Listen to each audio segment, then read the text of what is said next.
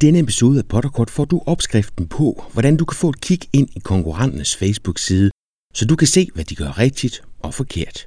Det er Anita Lykke Clausen, der er episodens ekspert, og emnet er Facebook. Velkommen til Potterkort, en podcast om markedsføring på internettet. Din vært er Ib Potter.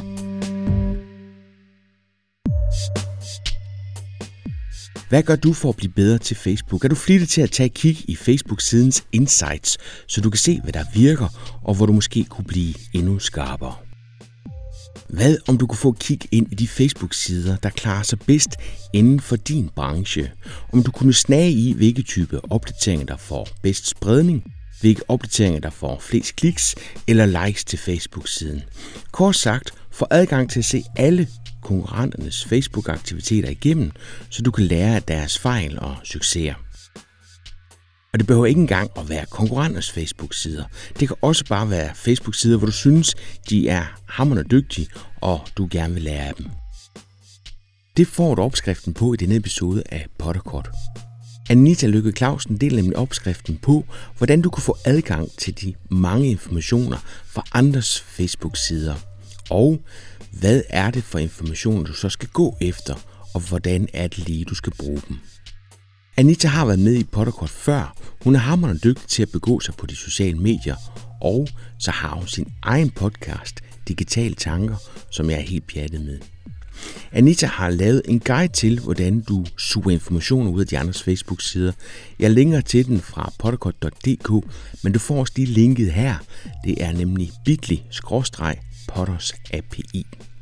Og tak til IT Forum og CO3 for at bakke op om podcasten, og du slipper for at høre om konferencen dem 16, der er nemlig udsolgt. Men nu skal du lære om, hvordan du bliver klogere ved at snage i dine konkurrenters Facebook-sider. Jeg hedder Anita Lykke Clausen, og jeg er Social Media Manager i Bolius, og ved siden af har jeg min egen virksomhed, hvor jeg arbejder med neuromarketing. Og i dag ender hos Ib for at snakke om Facebook API.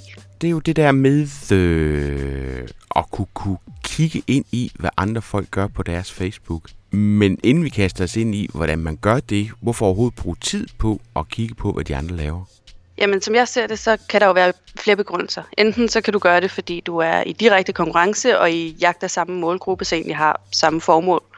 Eller også kan du gøre det for at blive bedre. Jeg tænker i hvert fald, at der stadig sidder rigtig mange social media medarbejdere ude i det danske land, som ikke har et stort team af kollegaer til at spare med og til at lave hele den her idéudviklingsproces. Så der ved jeg i hvert fald, at man kan finde stor inspiration af at kigge på de andre Facebook-sider. Ja, så det der med at kigge konkurrenterne i kort, men jeg tænker også, hvis man... Altså, jeg tror, vi alle sammen løber ind nogen, hvor vi bare synes, de er pisse gode.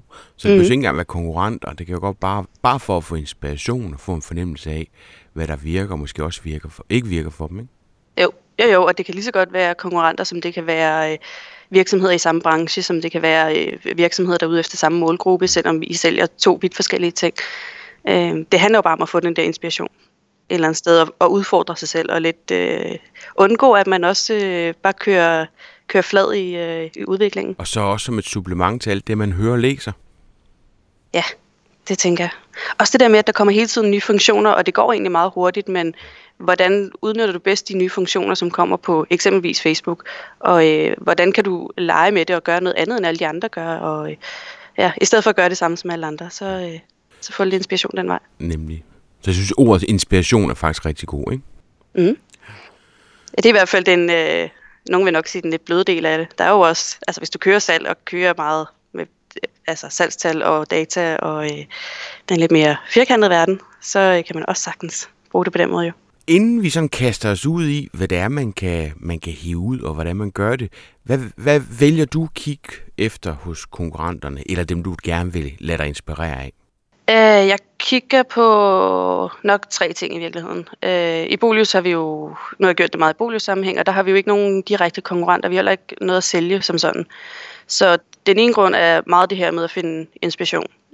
Det er lidt sådan en slags garanti for, at vi ikke står stille, og vi ikke bare føler os tilpas i hverdagens trummerum. Så vi skal være opdateret på de nye funktioner, og vi skal blive ved med at finde ud af, hvordan vi kan præsentere vores indhold endnu bedre, end vi gjorde sidste uge for vores brugere. Så hvordan vi kan gøre det mere spiseligt og mere visuelt og mere nemmere formidling på en eller anden måde, ikke? Der er også en anden grund, som er det her med at komme op i helikopteren og se, om vi egentlig gør det lige så godt, som vi selv går og tror. Så her kan det være ret smart at lave sådan en slags oversigt, hvor du inkluderer en håndfuld fagfæller eller konkurrenter, eller hvad vi skal kalde dem. Og så kan du lynhurtigt spotte, om du ligger over eller under gennemsnittet, hvis du skal lave gennemsnit for, hvor meget engagement man får på en Facebook-side. Så der kommer ligesom op i helikopteren og får det her store overblik med, hvordan går det egentlig for os. Og en tredje mulighed, det er det her med at blive klogere på, hvilken type indhold, der afføder hvilken reaktion hos dine brugere. Så eksempelvis så kigger jeg jo hver dag på vores KPI'er for, lad os bare sige, likes, kommentarer og delinger, for at tage noget rimelig basic, som alle kan være med på. Hvis du så trækker data fra de seneste 100 opslag eksempelvis, så kan du strukturere dine data til at se, hvilken type indhold, der bliver delt mest, hvilken type indhold, der bliver liket mest, og hvilken type indhold, der bliver kommenteret mest. Da jeg gjorde det, der så jeg et tydeligt mønster i vores opslag, hvilket betyder, at jeg i dag ikke behøver bekymre mig gråhåret, hvis jeg er bagud på en KPI. Fordi jeg ved, hvilken type indhold, der skal ud for at indhente og nå en bestemt type KPI. Det kan være på delinger eksempelvis. Når vi nu snakker om, at vi kigger på konkurrenterne, går du også ind og, nu kan du ikke se deres KPI'er, men går du ind og kigger på deres struktur, altså ud fra det, de laver, hvad er det så for nogen, som får flest delinger, hvad er det for en type opslag, der får flest likes, og hvad er det for nogen, der driver mest trafik til website for eksempel? Det synes jeg sagtens, man kan lave. Man kan faktisk få meget mere ud af det, end man lige umiddelbart tror. Fordi det er det her med at se mønstret i, hvordan også ens konkurrenter, hvad de får af reaktioner på forskellige typer indhold, og formidling af indhold, også for den sags skyld. Så det kan være type opslag. Hvad så med sådan noget som tid? Altså, jeg tror, de fleste, der har siddet med en Facebook-side, har en eller anden type opslag, som de er slemt glade for. Den virker bare hver gang, og den bruger man en gang imellem. Og jeg har et eksempel fra, jeg tror, det er fra Marketing Camp eller Potterkort, hvor jeg egentlig har lavet det samme. Det har jeg jo ikke, men bygget op på samme måde, ikke? Og også postet nogenlunde på samme tid af dagen. Den ene har dobbelt så meget likes end den anden, men den, der har flest likes, har dårligst spredning. Så det er faktisk svært at konkludere noget ud fra den. Fordi den, der har flest likes, burde jo også have været den, der har nået længst, ikke? Jo, det kan man sige. Sådan plejer det i hvert fald typisk at være. Noget af det, vi kunne se, det var et tydeligt mønster i, hvis vi bruger videoer som teaserbilleder på links, i forhold til, når vi bruger billeder som teaserbilleder på links, hvis det giver mening. Man kan jo fjerne billedet fra et link, og så smide en video ind i stedet for. Og der kunne vi i hvert fald se, at vores reach er 3, nogle gange op til 4 gange større på links, der har video teaserbilleder. Ja. Video teaserbilleder kalder det, men et video i stedet for et teaserbillede. Ja. Du linker til dit website, så tager den automatisk en thumbnail, hvis du har Open Graph. Det er sådan et ekstra sæt metadata, hvor du kan sidde og skrive nogle ting, så du styrer det helt, ellers går den ind og tager fat i det, som Google også typisk tager fat i. Men der går du ind og linker til den, og der kommer der et billede, og så siger du så tager du billedet og beder den om at smutte, og kommer et videolink ind i stedet for. Ja, altså det man egentlig gør, det er faktisk ret basic. Du ved, når du deler et link, og den så hiver teaserbilledet med, så kan du trykke på et plus, og så vil den hive, så kan du smide endnu et billede ind, så har du flere billeder. Så hvis du trykker på det plus, men uploader en video i stedet for, og så afmarkerer det oprindelige teaserbillede, så vil du have en video, der ligger i stedet for et billede på dit opslag. Og vil videoen så være klikbar, så den ryger over på landingssiden? Eller, ja, det vil den, og på mobilen har den faktisk et ret lækkert udseende, fordi hvis du trykker på videoen, så vil den blive ved med at afspille, imens Facebook loader artiklen nedenunder. Og hvis du så scroller ned for at læse artiklen, så pauser Facebook videoen. Så det er faktisk en ret lækkert layout, de har fået lavet. Og en sidste begrundelse i forhold til det her med at bruge tid på at kigge på konkurrentens data, det er også i høj grad ledelsen. Jeg tror aldrig, man skal undervurdere, hvor tørstig ledelsen egentlig er for at høre, hvordan organisationen performer i forhold til konkurrenterne eller folk, der er i samme branche.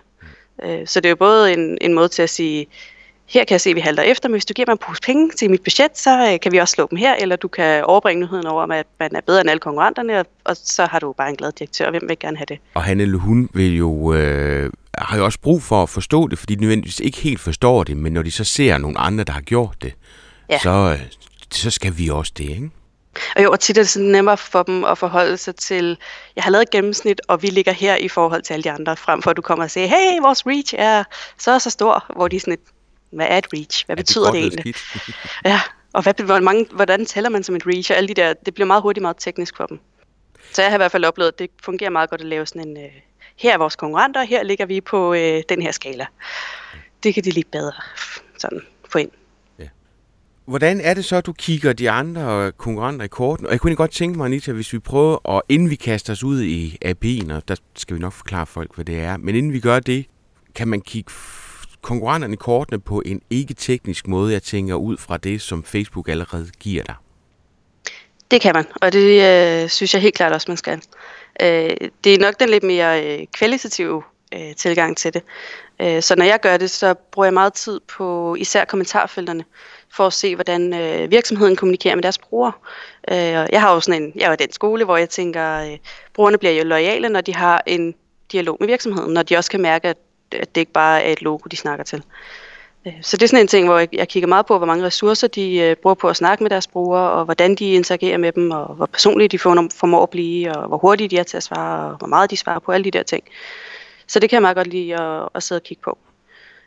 Jeg kigger også meget på deres formulering i opslagene, eksempelvis hvordan de præsenterer indholdet. Så på nogle sider, så kan man faktisk se, at hvis de deler et link, så bruger de teksten i opslaget som en fortsættelse til linkets overskrift, der er i opslaget. Så det er meget sjovt at se, hvordan de egentlig udfordrer normen, og hvordan de tænker, at brugernes læseretning er, som jo egentlig i de her tilfælde vil være lidt baglæns. Ikke? At du læser en overskrift, og så læser du opslaget bagefter. Så de har simpelthen tænkt det igennem allerede, da de lavede indholdet på hjemmesiden, og tænkte de, jamen den overskrift, der er her, den vil jeg bruge til at lægge op. Altså man laver ligesom et oplæg på Facebook, og så er der sådan en payoff i form af den overskrift, som du så allerede kan se på Facebook, men for at drive den besøgende ind på siden, ikke? Mm, jo. Jo, tit så bliver opslaget egentlig en uddybning af linket, som jo typisk bliver formuleret på en eller anden måde, der gør indholdet endnu mere interessant, så du bare må klikke. Cool.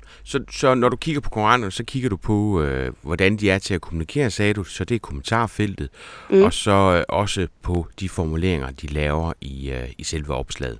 Ja, og det kunne også sagtens være sådan noget med at kigge på deres anmeldelser, og de opslag, som brugerne laver på siden, så hvordan de reagerer på dem, om de overhovedet reagerer på dem, og hvor meget de følger op på det og sådan nogle ting. Så det er, som du sagde, det er sådan meget det kvalitative, hvor du går ind og kigger på. Det er meget kommunikation, det her, ikke? Altså, det giver nok mest værdi for community manageren. Jeg tror ikke, det er det, jeg vil løbe hen til min chef og sige, hey, og så jeg, at de havde svaret sådan og sådan, fordi det bliver nok lidt for... Ja, der skal de nok have nogle tal og lidt større dataindsamling. Og hvordan kigger du så de andre i kortet på den overgigget, nørdede, tekniske måde? Jeg tror, vi skal lige starte med at fortælle, hvad et API er på menneskesprog. Det billede, jeg har af et API, det er, at det er sådan et stik, som rigtig mange af de her services har, og så kan man jage ledning i, og så kan man ellers tappe nogle informationer ud, som man kan bruge, enten fordi man vil visualisere noget, eller man skal bruge noget data til en app eller noget andet. Og det er den, du vil fortælle os om, hvordan vi kan komme et stik i, og så tappe nogle informationer ud om konkurrenten, ikke? Mm-hmm. Og det er faktisk et meget godt billede, du får lavet der med stikket. Det er godt tænkt, Ib. Det er også. Jo. Men API, det står for Application Programming Interface, og det er forenklet sagt på sådan helt basalt menneskesprog, så er det API'en, der gør, at to stykker software, de kan kommunikere sammen. Så ligesom som du siger, når du stikker en stikkontakt i væggen, så får du noget ud af væggen til, hvor end din stikkontakt den er forbundet til. Og API'en, det er sådan noget, som vi ser meget i blandt andet Internet of Things, men også i noget så simpelt som et social login. Så hver gang en side eller en app, eller hvor du end er, hver gang du ser et social login, så er det faktisk en API, som gør det muligt. Ja, og en API, man kan faktisk sige, at hver gang vi skriver en HTTP:// i sin browser, så kalder du faktisk en API. Så det er faktisk det, vi gør, vi bruger, når vi skal hive data fra Facebooks API. Det er at lave sådan et HTTP-kald, som trækker data fra Facebook og sender det retur til os i det vi kalder JSON-filformat.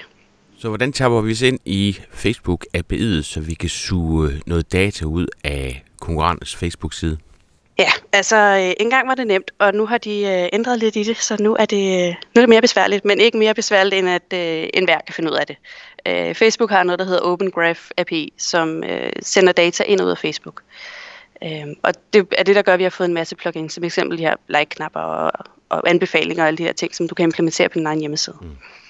Så det betyder også, at deres Open Graph, de har de lavet som et værktøj, så alle faktisk kan gå ind på en side, som det er faktisk et tool, de har lavet for udviklere. Men her kan du faktisk gå ind, og så kan du lige fortælle Facebook, hvad det er, du gerne vil vide om en bestemt Facebook-side. Og så kan du egentlig bare sige, jeg vil gerne vide, om deres opslag vil jeg gerne vide, hvor mange reaktioner de får. Jeg vil gerne vide, hvor mange likes de får. Jeg vil gerne vide, hvor mange kommentarer de får. Alle de her ting. Og så genererer den faktisk en kode til dig, som du bare skal smide ind i din HTTP. Og så får du et meget smukt stykke JSON-fil, som vi så bare skal have renset. Og det er meget nemmere, end det muligvis lyder. Men der er mange trin, ikke? Der er, jeg lavede en guide på et tidspunkt, som jeg nu er ved at gøre lidt bedre, men der var, jeg tror, vi endte i 12 trin. Så det er ikke mere end det, men heldigvis, altså der skal til gengæld ikke installeres noget, der skal ikke hentes noget ned, du skal ikke have nogle nye programmer. Du skal egentlig bare ind på nogle forskellige webadresser, og så skal du bruge dit Excel-ark, og det er det eneste. Og der har du været så sød at lave en guide, og den linker vi til fra potterkort.dk. Men man kan også få den her, hvis man sidder i bilen og lytter, og det er bit.ly/potters-API. Mm. Og der har du en guide, som man kan følge, og selv jeg har kunne finde ud af det, så jeg tænker, der er håb for alle, ikke? Det håber jeg i hvert fald, og ellers så skal vi nok løse de problemer også. Ja. Fedt, så står du med et regneark, og jeg skal lige hilse at sige, det er et monster af et regneark. Der er stort set ikke det, du ikke får at vide. Så når man står med det regneark der, ja. Hvad er det for nogle informationer, som du vælger at gå efter? Det jeg vælger at gå efter, jeg vil lige starte med at sige, at man kan få stort set alt at vide. Du skal bare kalde på de rigtige ting i koden. Men så det handler også lidt om først at sætte sig for, jamen, hvad er det egentlig, der vil give mig værdi at vide? Hvad er det, jeg kan bruge til noget? For ellers så ender du med det her store regneark, hvor du har alt for mange informationer, og så bruger du lige pludselig 3 arbejdsdage på at sidde og glutter blind på et eller andet Excel-ark. Og det er vitterligt alt for mange informationer. Altså det er helt vildt, hvad du hiver ud. Ja. Så hvad er det for nogle informationer, du vælger at hive ud og gå efter? Hvad bruger du dem til? Jamen, jeg går meget op i, eller det gør vi her i Bolius, går vi meget op i interaktion og engagement, fordi vi går meget op i brugerinvolvering, og vi skal gerne have den der dialog med brugerne derude. Så det er likes, kommentarer og delinger, jeg skal bruge til at kunne udregne min interaktion og engagement. Så det er faktisk de eneste 3, jeg skal bruge. Så det er faktisk, vi er lidt ude i det kvalitative igen. Det er sådan set de samme ting, ikke? Der gik du efter kommentarfeltet, altså formuleringer og anmeldelser, men her der er det igen interaktion og arrangement, du er ude i, og det var likes, og det var kommentarer, og så delinger. Ja, altså det er egentlig vi tager det kvalitative, og så kigger vi på det kvantitativt, fordi jeg plejer at tage 100 opslag i gangen. Så du går ind og tager 100 opslag fra en konkurrenceside, og så går du ind og kigger på interaktion og arrangement, der vil lige være igennem, hvad det er. Hvad er det for tal, der kommer ud af den anden side? Fordi så får du mange forskellige tal, og så skal du til at forholde dig til, hvor mange likes har de, og har de betalt for at få det boostet osv. Så hvordan går du ind og vurderer, om noget er godt eller skidt, hvis du skal benchmarke dig selv op mod dem? Jamen, så skal man skal starte med at lave den her øvelse med sig selv i første omgang, så lige finde ud af, hvor man ligger på skalaen. Og det jeg så også gør, fordi nu er Bolius ikke en Facebook-side, der har 300.000 følgere, så hvis vi bare skal sige, hvis nu jeg bare lægger det hele sammen, så vil vi jo altid tabe til de store sider, fordi de har flere følgere, de har flere, der reagerer på deres ting. Så det jeg faktisk gør, det er, at jeg siger, plejer at gøre det på en måned. Så siger likes, kommentarer og delinger, lægger sammen, og så dividerer dem ud på antallet af opslag for måneden. Fordi så synes jeg, det bliver lidt mere ligeligt, lidt mere fair egentlig. Du siger likes og kommentarer og delinger. For hele måneden, og delinger, ja, for hele måneden. Ja. Og så kigger du på det antal opslag, der har været, og så går du ind og så siger, så har jeg snit her per opslag, og det kan du bruge til noget, ikke? Jo, fordi det interaktionstal, det bruger jeg til at udregne engagementet. Og det er jo lidt, det kan hurtigt blive lidt fluffy med, hvad er interaktion, og hvad er engagement, og hvad vil man helst have. Men det handler også lidt om at sige, egentlig hvad der er vigtigst for dig som virksomhed. Så det giver et billede, men det giver jo ikke et klart billede, vel? Altså når man kigger på mange af de der Facebook-sider, så er de også pænt blandet. så smider man lige rekrutteringsopslag på. Den har en høj interaktion og like, og så har vi lige ansat Peter. Ej, det er helt fantastisk. Hele Peters venkreds går helt amok og deler og tillykke, og så har man altså også lige noget, man vil 10 bedste råd til, og så vil man lige selv... Kan du følge mig? Ja, ja, og det er også derfor, at man bliver nødt til at gøre det over en længere periode. Ja. Så du kan også sagtens tage, hvis nu du går 6 måneder tilbage i tiden på din konkurrence Facebook-side, så har du et lidt klarere billede, fordi så bliver dine data lidt mere, de giver lidt bedre billede, lidt mere konsistent billede. Fordi så vil de jo ikke svinge fra at ligge helt i bund til at ligge helt i toppen næste måned. Det vil i hvert fald være mystisk, tænker jeg. Vil du afsløre, hvem det er, Bolius kigger på? Ja, altså vi har kigget på mange forskellige. Kigger meget vidt omkring, men det er det her med, at vi har ikke nogen konkurrenter. Så det er egentlig mere at finde nogen, som vi på den ene eller den anden måde er i samme branche med. Og det kan jo både være mediehuse, det kan være DR, tror jeg, vi har kigget på. Det kan også være non-profit organisationer, for det er vi jo også på sin vis. Så det kunne være Kræftens Bekæmpelse, eksempelvis. Hvad har du sidst lært, når du har kigget på konkurrenterne? Hvad er det sidste, hvor du bare har tænkt, hold nu op, det skal vi også gøre noget mere ud af? Eller hold nu op, det skal vi i hvert fald ikke gøre. Godt spørgsmål. Jeg tror faktisk, noget af det, som jeg har siddet og leget med siden sidst, jeg kiggede på det, det var faktisk det her med at sige, og lidt udfordre folks læseretning. Fordi vi ved jo altid, at folk de læser fra øverst til venstre til nederst til højre. Det er den klassiske læseretning, som vi alle sammen er opdraget med.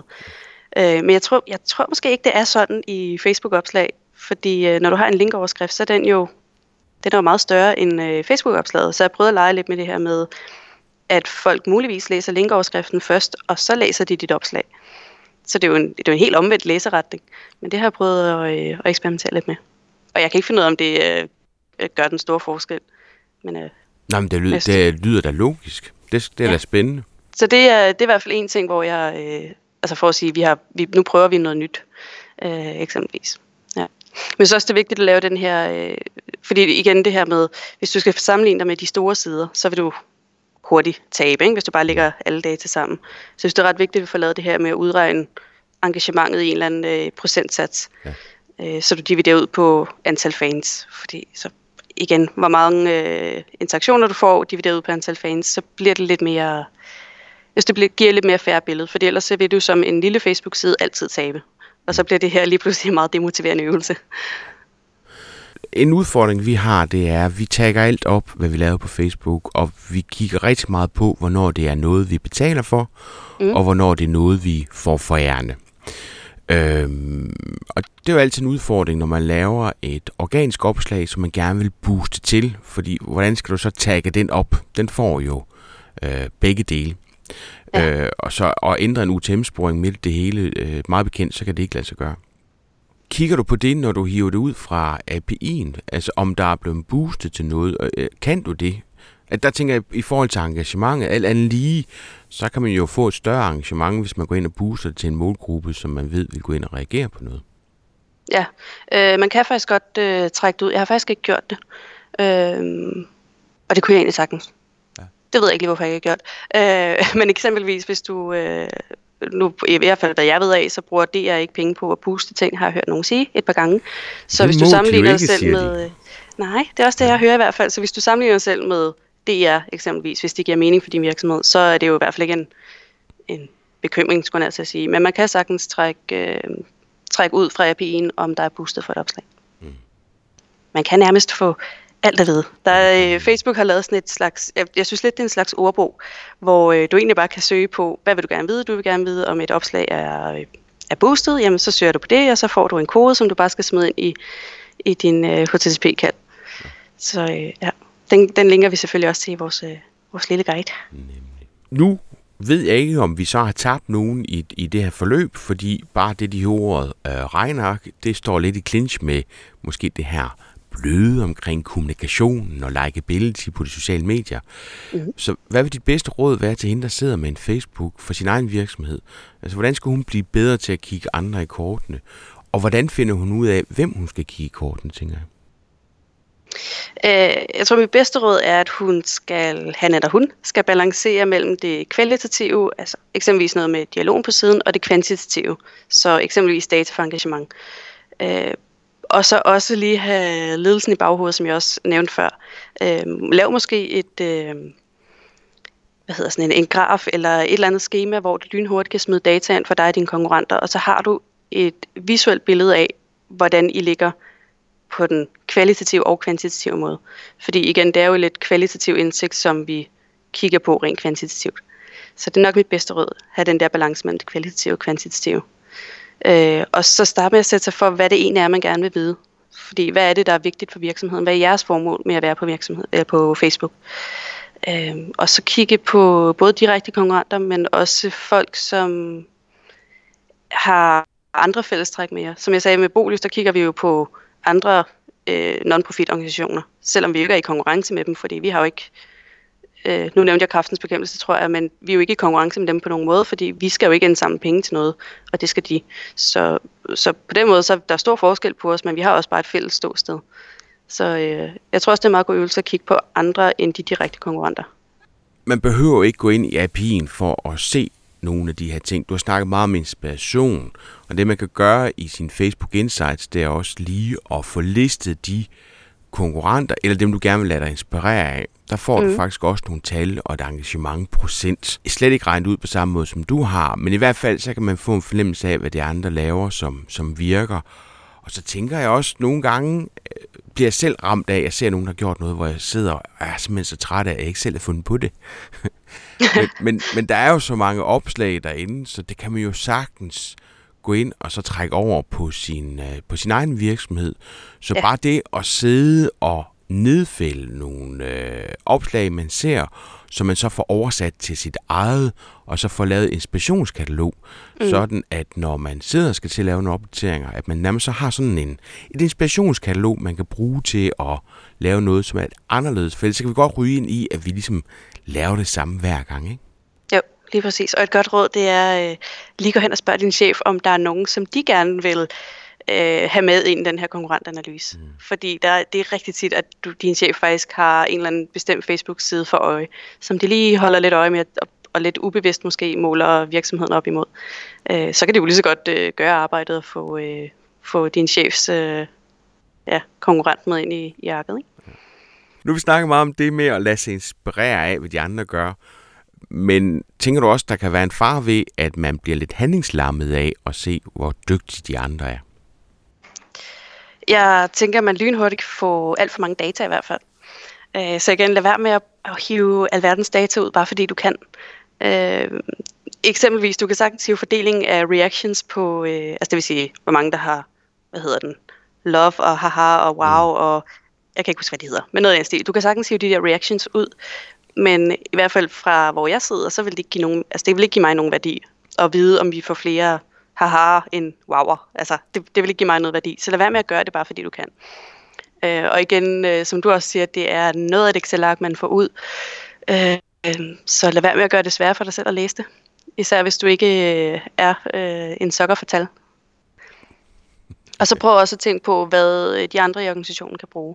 Er det relevant for dine kollegaer og ledelse at kende fordeling af reactions, eller hvad er relevant for dem? Og så få det med ind i øvelsen, når nu du er i gang med at dykke ned i tallene. Og det er rigtig vigtigt, hvis du har resten af organisationen med. Det gælder også Google Analytics for eksempel. Det er, at du simpelthen hjælper dem. Den bedste hjælp, du kan give dem, det er ved, at du er gatekeeper for, hvad det er for nogle informationer, der giver mening for resten af virksomheden at se, og du ikke bare prøver at dupere dem med alle de tal, du kan hive ud, ikke? Jo, og jo flere, der kan bruge resultatet af de her data, desto bedre, ikke? Fordi så den tid, du investerer i det, vil være bedre givet ud på en måde, fordi der er flere, der kan drage nytte af det. Så et råd er måske også i virkeligheden at prøve at automatisere det på en måde, så hvis du har en formel, et Excel-ark, hvor du har en graf, hvor du egentlig bare skal ind og fylde nogle nye tal i ny og næ hver anden, tredje, fjerde måned, hvor ofte man nu vil gøre det. Men så skal du ikke sidde og lave de her grafer hver evig eneste gang.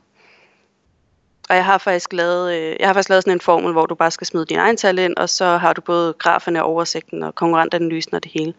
Det er faktisk et, som vi sender ud med Digitale Tankers nyhedsbrev. Min podcast har jo lavet et nyhedsbrev her i december måned. Så der sender vi sådan et Excel-ark ud, hvor man bare skal smide sine egne tal ind, og så gør den faktisk resten. Udregner engagement og interaktioner og alle de her ting. Cool. Jamen, den vil jeg jo gerne have. Hvad gør jeg for at komme på din nyhedsmail? Jamen, du skal simpelthen bare ind på vores hjemmeside, digitaletanker.com. Digitaletanker.com. Mm-hmm. Ja. Og så har vi oppe i vores menu, har vi et meget fint punkt, der hedder modtag nyhedsmail. Det er den. Og det er ikke engang mødt med en pop-up? Jeg skulle lige til at sige, og du bliver også mødt af en pop-up. Ja, hvis du hurtigt og gerne vil undgå en pop-up, så skal du skynde dig op i menuen og finde vores menupunkt. Men ellers så skal du bare sidde og nyde vores hjemmeside, indtil der kommer en pop-up og siger hej. Cool. Dem, der lytter nu, de lytter til podcast. Kan du ikke lige introducere, hvad er det dig og Puk podcast om? Jo, mig og Puk, vi er jo begge to digitale indfødte. Så vi podcaster om... Faktisk, jeg skulle til at sige lidt af hvert, men så spredt er det overhovedet ikke. Puk, hun ved en masse om forandringsprocesser, og jeg ved en masse om neuromarketing, så alt det her med hjernen, og hvordan vi kan bruge det digitalt. Så det er alt fra at være forandringsagent i organisationen som social mediemedarbejder, til, vi har endda snakket om virtual reality engang, men det er meget ledelse og digital markedsføring, vi snakker om.